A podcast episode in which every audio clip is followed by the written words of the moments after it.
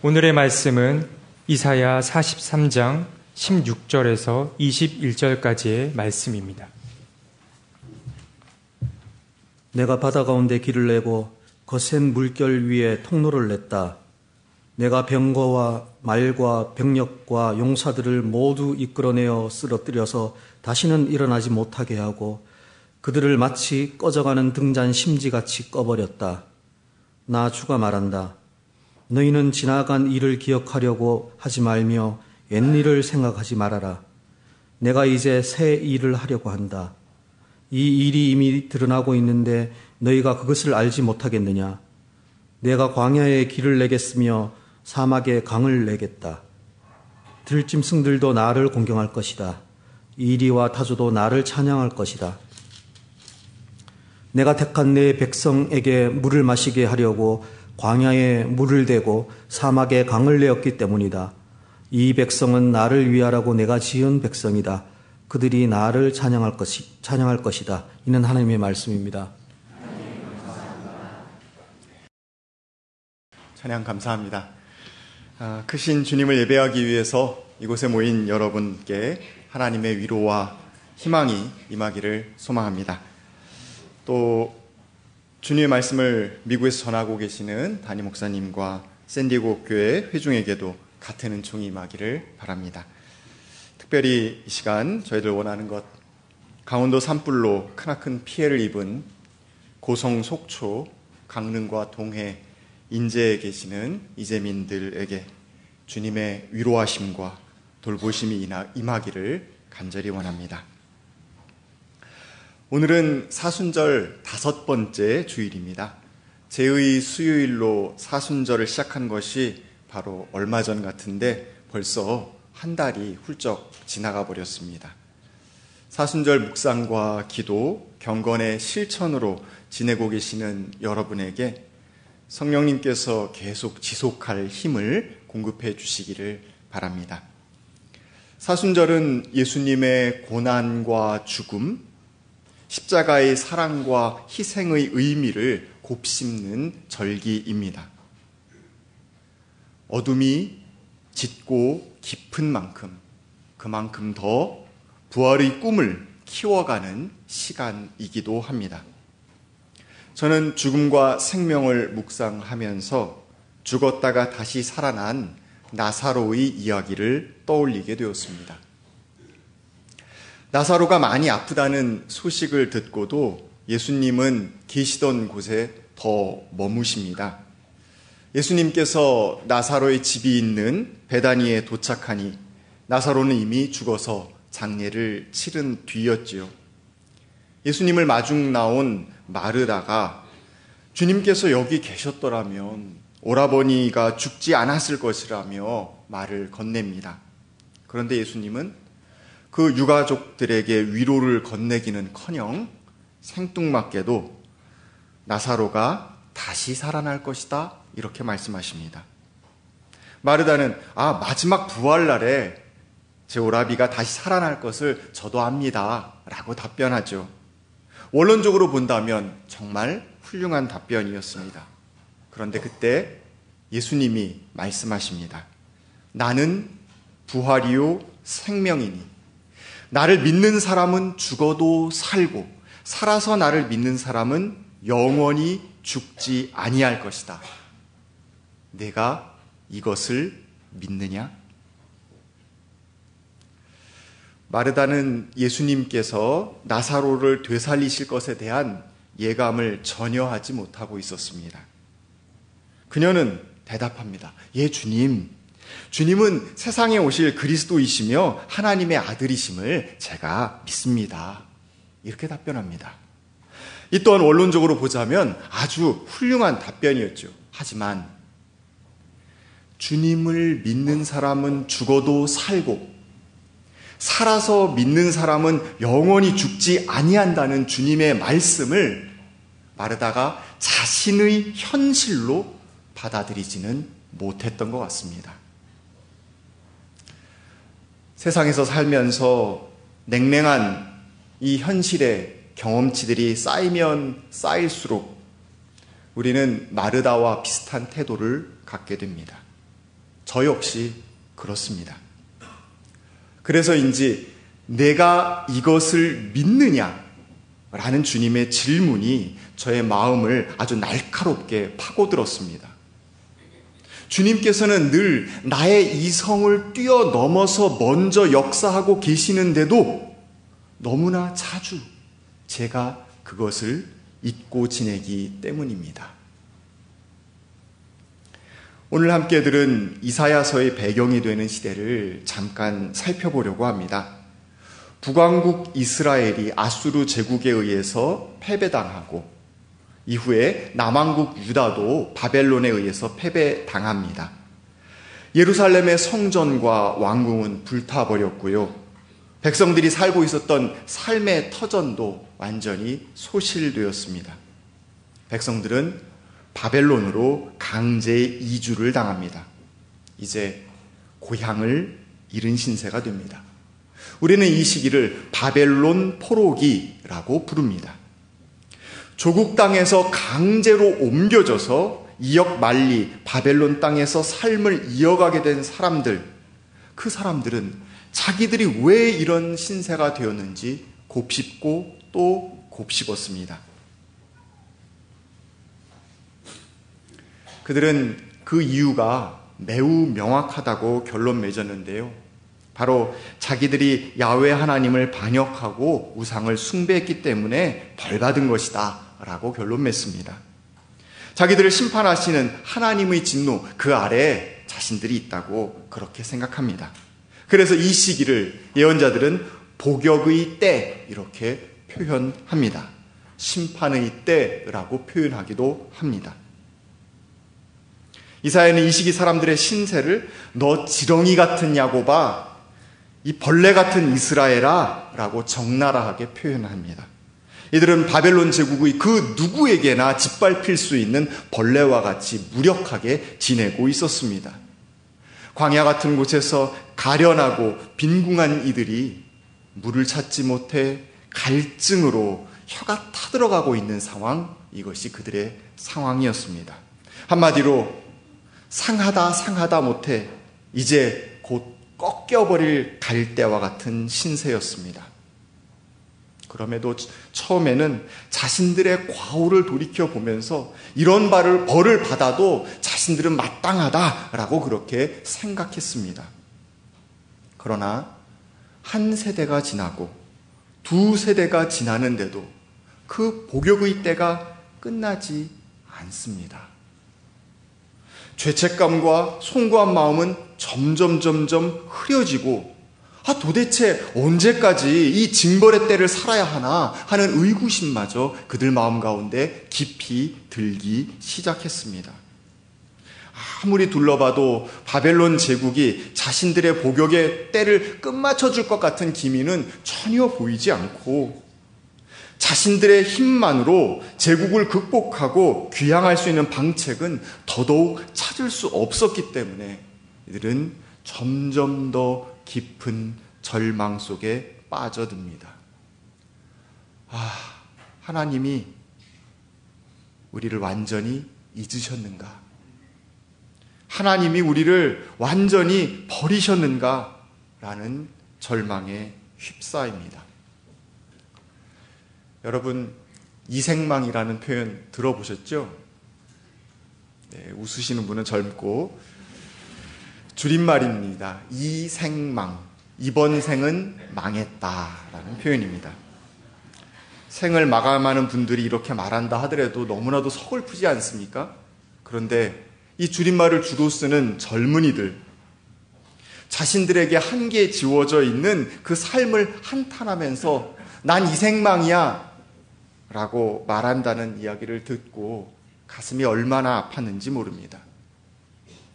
바벨론에서 포로기를 보내고 있는 새로운 세대 유대인들도 이 생망의 절망감 속에 있었습니다.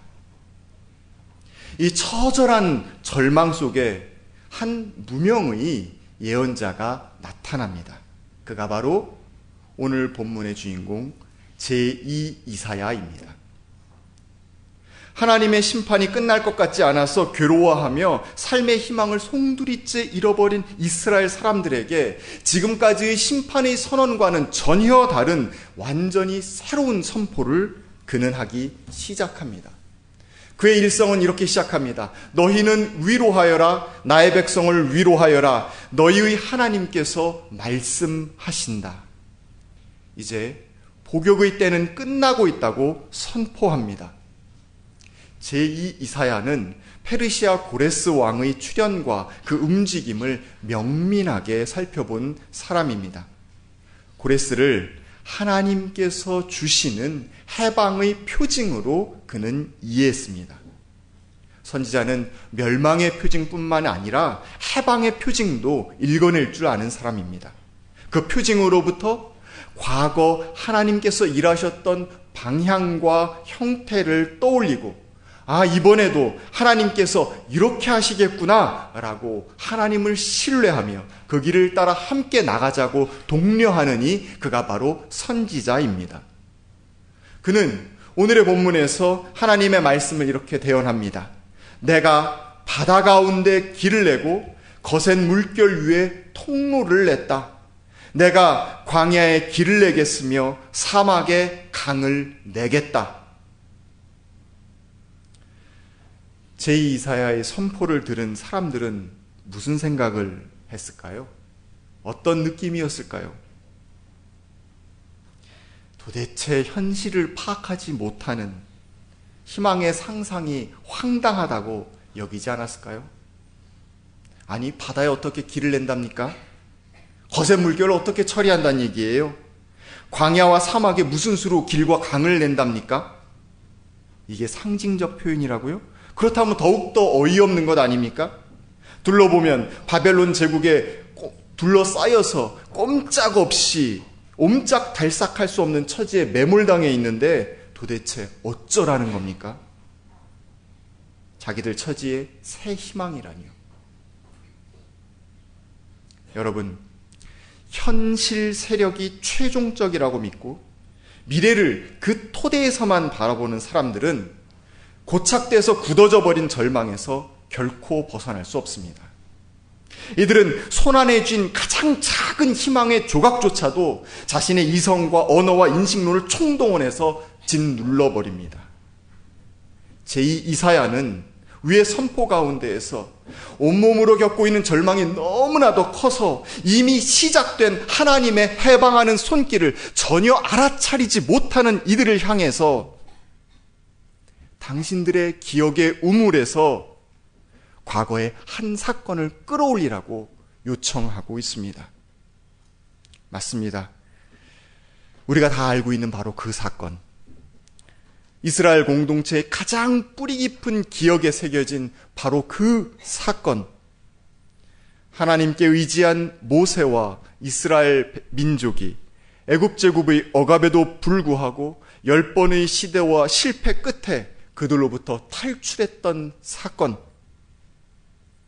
홍해 바닷물이 둘로 갈라지고 그 사이에 난 길을 건넜던 바로 그 사건. 밤에는 불기둥으로, 낮에는 구름기둥으로 인도어를 받으며 만나와 메추라기로 배를 채우고 때때로 터져나온 샘에서 목을 축이며 그 황막했던 광야를 건넜던 사건, 하나님이 일으키신 바로 그 출애굽 사건. 그것을 기억해내라고 요청하고 있는 것입니다. 현실의 끔찍함과 그 미래 없음에 매몰당해서 시커멓게 죽어버린 마음들을 향해서 제2 이사야는 크신 하나님의 놀라운 능력을 떠올리라고 요청합니다. 하나님은 이제 출애굽 사건의 새 버전을 바벨론에서 일으키시기로 작정하셨습니다.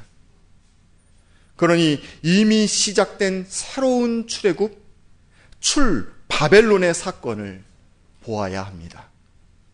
17절 말씀처럼 하나님께서 다시 한번 압도적인 힘으로 병거와 말과 병력과 용사들을 쓰러뜨리실 겁니다. 바다에 길을 내고 사막에 강을 내실 겁니다.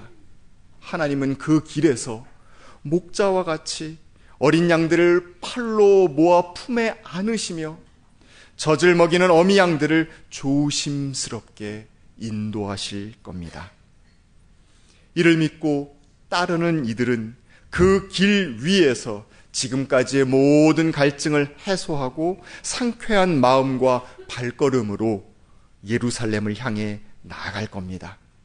그 길에서는 귀향하는 이들의 함성 소리가 울려 퍼질 것이고요. 웃음소리가 가득할 겁니다. 여러분 모세의 누이 미리암의 노래소리를 기억하시지 않습니까? 너희는 여호와를 찬송하라. 그는 높고 영화로우시며 말과 그 탄자를 바다에 던지셨음이라. 바로 이 찬양이 그 사막길 가운데 울려 퍼질 겁니다. 이스라엘 선조들이 분명히 경험했고 그 피 속에 대대로 흐르고 있는 출애굽의 기억이 바벨론이라는 현실의 비루함 속에 가무해졌습니다. 마음 밑바닥에는 예루살렘, 그 그리운 고향집으로 돌아가고 싶은 마음이 그 꿈이 사무치게 소용돌이를 치고 있는데도 불구하고 현실이 암담하니까 자신의 그 바람을 꼬깃꼬깃 꾸겨서 저 구석에 던져버렸습니다. 싹 잊어버린 것이죠. 포로민들은 이렇게 생각했을 겁니다. 안 될 거야. 절대 안 돼. 지금 내 처지를 보라고, 내 주변 상황을 살펴보라고, 안 돼. 괜히 마음 가운데 그런 상상을 떠올려 봤자 나만 비참하고 서글퍼져. 그러니 잊자. 잊어버리자. 잊자고. 그것이 포로민들의 마음이 아니었을까요? 그래서 하나님의 표징이 나타나 있음에도 불구하고 이들은 과거로부터 출애굽이라는 그 놀라운 기억을 끌어올리지 못했습니다. 높고 영화로우신 하나님을 떠올리지 못했습니다. 이들을 향해 제2 이사야는 새롭게 일을 시작하시는 하나님을 한번 제대로 보라고 큰 목소리로 부르짖고 있습니다. 모든 현실적인 제약에도 불구하고 미리암의 노래를 같이 부르자고 말하고 있습니다. 저 구석에서라도 희망의 찬양 소리가 울려 퍼지기 시작할 때 절망으로 점철된 제국은 거기에 균열이 일어날 것임을 그는 알고 있었기 때문입니다. 여러분, 우리도 가혹할 정도로 냉정한 현실에 대한 인식 때문에 또 반복된 실패로 인한 절망의 경험 때문에 저 구석으로 밀어둔 꿈과 상상이 있지는 않습니까? 여러 해 전 교회학교 어린이들과 꿈과 소망에 대한 이야기를 나눈 적이 있었습니다. 한 친구의 바람이 다른 친구들로부터 많은 동의를 받았는데요. 그 친구의 상상은 이런 것이었습니다. 집 바깥에 모든 길과 학교, 학원 건물들을 다 놀이동산으로 바꾸고 싶다는 상상이었습니다. 집 대문을 나서면 롤러코스터와 바이킹 등등이 가득한 세상. 저는 그 친구에게 그 상상을 네가 언젠가 꼭 이루길 바래 라고 말해줬는데 머리가 굵어진 그 친구가 그 상상을 아직 기억이나 하고 있을지 전 잘 모르겠습니다. 저에게도 꼭 이루어졌으면 하고 바라는 상상의 세계가 있습니다. 제 딸이 성인이 되어 살아갈 때 그때는 여성이기 때문에 불안하고 부당한 일을 겪지 않는 그런 세상이 됐으면 좋겠습니다. 그 녀석들은 땅으로도 바다로도 저 대륙의 끝까지 막힘없이 다닐 수 있으면 좋겠습니다. 총뿌리 끝에서는 빨주노초 파남보 예쁜 폭죽이 터지면 좋겠습니다. 하늘이 아무리 푸르러도 밤의 은하수가 제 아무리 뚜렷하게 보여도 어, 이상하지 않네? 라는 세상이 되면 좋겠습니다. 서로 사랑하고 사랑받는 일 이외에 도대체 할 일을 알지 못하는 사람들의 세상이 되면 좋겠습니다. 그 아이들이 그 새 세상에서 활기차게 살아가면 좋겠습니다. 저는 그렇게 희망합니다. 하나님께서는 바벨론 포로로 살아가는 이스라엘 사람들을 향해 바닷길과 사막길을 내시는 꿈을 선포하시고 일하셨습니다. 여러분, 우리를 향해서 하나님께서는 어떤 꿈을 꾸시며 일하고 계실까요? 바벨론 포로를 향한 꿈과 비슷하지 않을까 싶습니다. 하나님께서 바벨론에서 병거와 말을 누르셨듯이 이 땅에서도 모든 죽음의 세력들을 소멸시키길 원하실 겁니다. 자신의 사사로운 욕망을 해소하기 위해 타인과 자연의 폭력을 가하고도 반성하기는 커녕 모른 척, 아닌 척, 거짓을 일삼으며 공멸의 가속 페달을 밟는 이들의 삶을 뒤집어 놓길 원하실 겁니다. 갈증으로 허덕이는 포로민들에게 시원한 강물을 허락하셨듯이 지금 이 땅에서 이용당하고 버려지고 소외된 모든 연약한 생명들에게 하늘로부터 불어오는 새 생명의 활력을 불어넣어 주길 원하실 겁니다.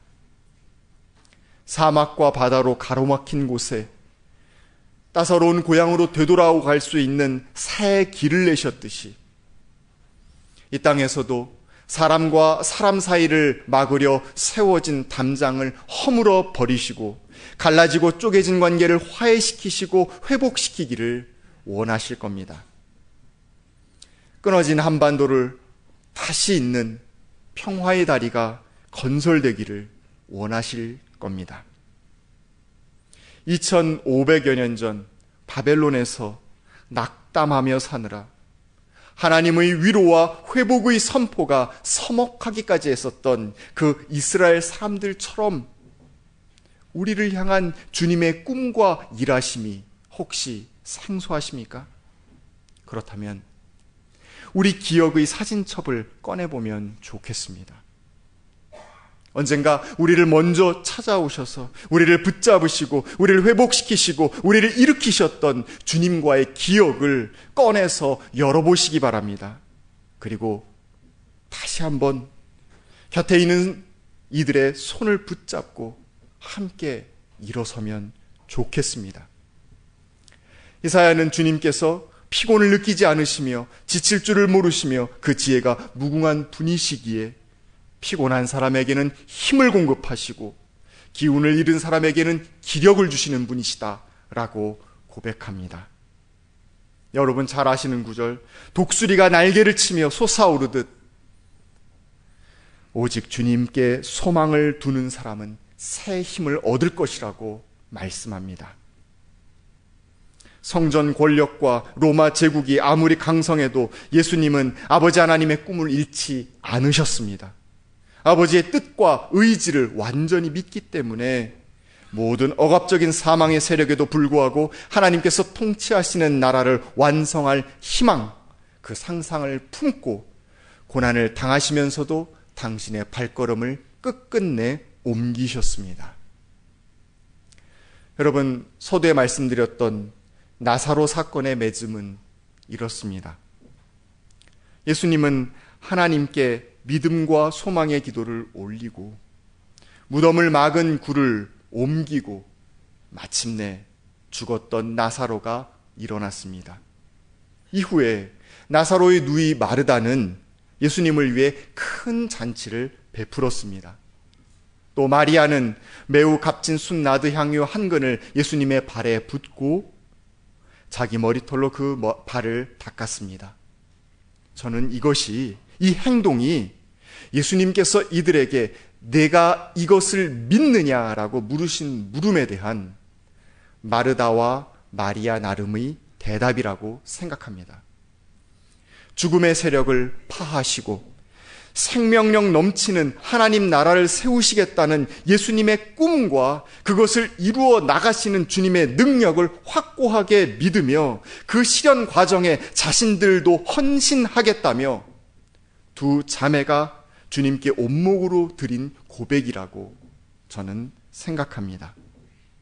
부디 우리 모두가 암울한 세태의 절망으로부터 일어나서 크신 하나님을 믿고 세상이 불가능하다고 판정해버린 하나님의 꿈, 그 참 생명과 평화의 꿈을 함께 부여잡고 주님을 믿고 힘껏 달려 나아갈 수 있기를 간절히 간절히 소망합니다. 아멘. 함께 거둠의 기도 드리겠습니다. 사랑의 하나님, 절망하는 마음들 사이를 뚫고 하늘로부터 내려오시는 우리 주님의 빛을 발견합니다. 주님, 사막에 강을 내신 주님, 그 강을 따라 함께 가자고 말씀하시는 주님, 주님의 크신 능력과 주님의 일하심을 신뢰하며 저희들 참 생명과 평화의 꿈을 부여잡고 따라 나서겠습니다. 주님, 우리와 함께하여 주시옵소서. 예수님의 이름으로 기도하였습니다. 아멘.